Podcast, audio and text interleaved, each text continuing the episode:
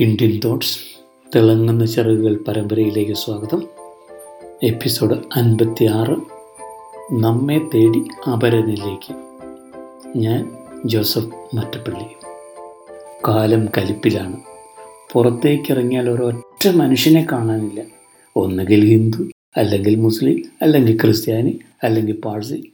മുഖത്ത് N ninety five മാസ്കുകളായതുകൊണ്ട് ഇതിൽ ആരെങ്കിലും തിരിച്ചറിയണമെങ്കിൽ പിന്നെയും കിഴിഞ്ഞു നോക്കണം.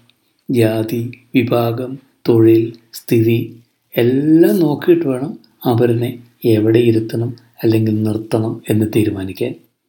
മനുഷ്യനായി ചുരുക്കം ശിശുക്കളെ ഇവിടെ ജനിക്കാറുള്ളൂ. സമാന ചിന്തകൾ ഉള്ളിലൂടെ കടന്നു പോകുമ്പോൾ അവയ്ക്ക് ചായയും ബിസ്ക്കറ്റും നൽകി ഞാൻ സമയം കളയാറുണ്ട്. അപ്പോഴൊക്കെ ഉള്ളിൽ നിന്ന് മനസാക്ഷി മുറുമ്പുന്നത് കേൾക്കാറുമുണ്ട്. സ്നേഹിത നീ ഈശ്വരനുമായി സദാ യുദ്ധത്തിലാണ് എല്ലാ അർത്ഥത്തിലും ഇക്കാര്യത്തിലെങ്കിലും മനസാക്ഷി ശരിയായിരിക്കാനേ വഴിയുള്ളൂ പ്രപഞ്ചത്തിൽ നിർമ്മിതമായ സർവതിനും അടിസ്ഥാന സ്വഭാവങ്ങളുണ്ട്. അവയതെ അനുവർത്തിക്കൂ. തേളാണെങ്കിൽ വാലുകൊണ്ട് കൊത്തും പോത്ത് കൊമ്പ് കൊണ്ട് കുത്തും കുതിര കാലുകൊണ്ട് തൊഴിക്കും. സിംഹം രാജാവാണെന്ന് പറഞ്ഞിട്ട് എന്ത് കാര്യം? ഒരിക്കലും ഒറ്റയ്ക്കല്ല തിരതേടുന്നത്. ആന വലിയവനാണെന്ന് പറഞ്ഞിട്ട് എന്ത് കാര്യം? അതും ഒറ്റയ്ക്കല്ല സഞ്ചരിക്കുന്നത്. അതേസമയം പുള്ളിപ്പുലി കടുവ ഇവയൊക്കെ ഇരപിടിക്കുന്നത് ഒറ്റയ്ക്കൊറ്റയ്ക്ക്. മനുഷ്യന്റെ കാര്യമെടുത്താൽ അവൻ സമൂഹ ജീവിയാണ് അവൻ ആവശ്യം ഇൻഡിപെൻഡൻസ് അല്ല ഇന്റർ ഡിപ്പെൻഡൻസ് ആണ്. ഒരു കുട്ടി ജനിച്ചാൽ ഏതാണ്ട് പത്ത് വർഷമെങ്കിലും കഴിഞ്ഞ് ഇര തേടാനുള്ള പക്വത കിട്ടൂ.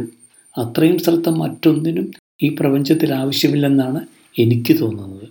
അവനൊടുക്കാൻ കോയമ്പത്തൂരിൽ നെയ്തമുണ്ട് ഗ്വാളിയോറിൽ തയ്ച്ച ഉടുപ്പ് അവന്റെ വീട്ടിൽ ജയ്പൂരിൽ നിർമ്മിച്ച വിരികൾ അവന്റെ കറിയിൽ ഹൈറേഞ്ചിൽ നിന്ന് കൊണ്ടുവന്ന ഏലക്കായും കുരുമുളകും വയനാട്ടിൽ നിന്നുള്ള ഇഞ്ചിയും മഞ്ഞളും അവന് ഭക്ഷിക്കാൻ പഞ്ചാബിൽ നിന്നുള്ള ഗോതമ്പും ആന്ധ്രയിൽ നിന്നുള്ള അരിയും.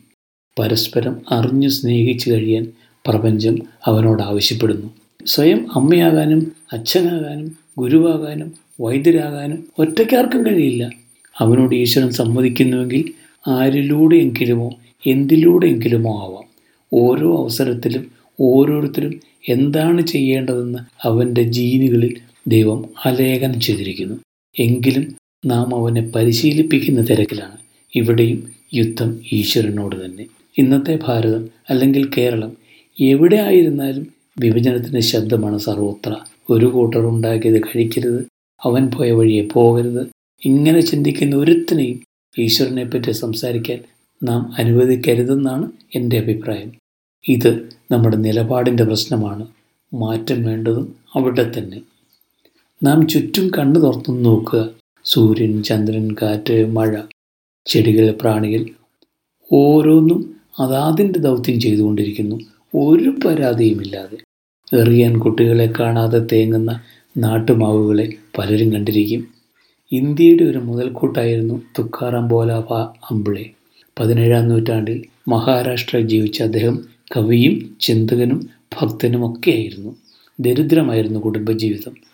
അദ്ദേഹത്തിന്റെ ജീവിതകാലത്തുണ്ടായ കടുത്ത ക്ഷാമത്തിൽ ഭാര്യയും മക്കളും ദിവസങ്ങളോളം വിശന്നിരിക്കേണ്ടി വന്നിട്ടുണ്ട്.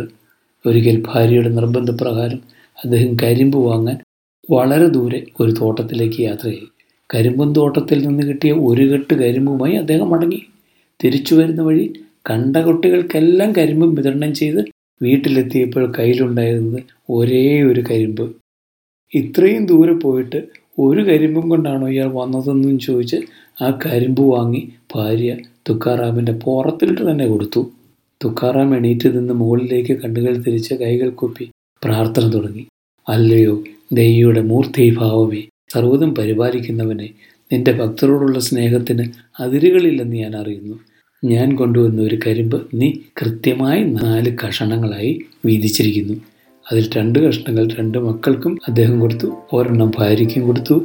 അടുത്തത് കയ്യിൽ പിടിച്ച് വീണ്ടും ഈശ്വരസ്തുതികളും പാടി നൃത്തം ചെയ്തു എന്നാണ് കഥ. ഇത് സംഭവിച്ചതാവാം.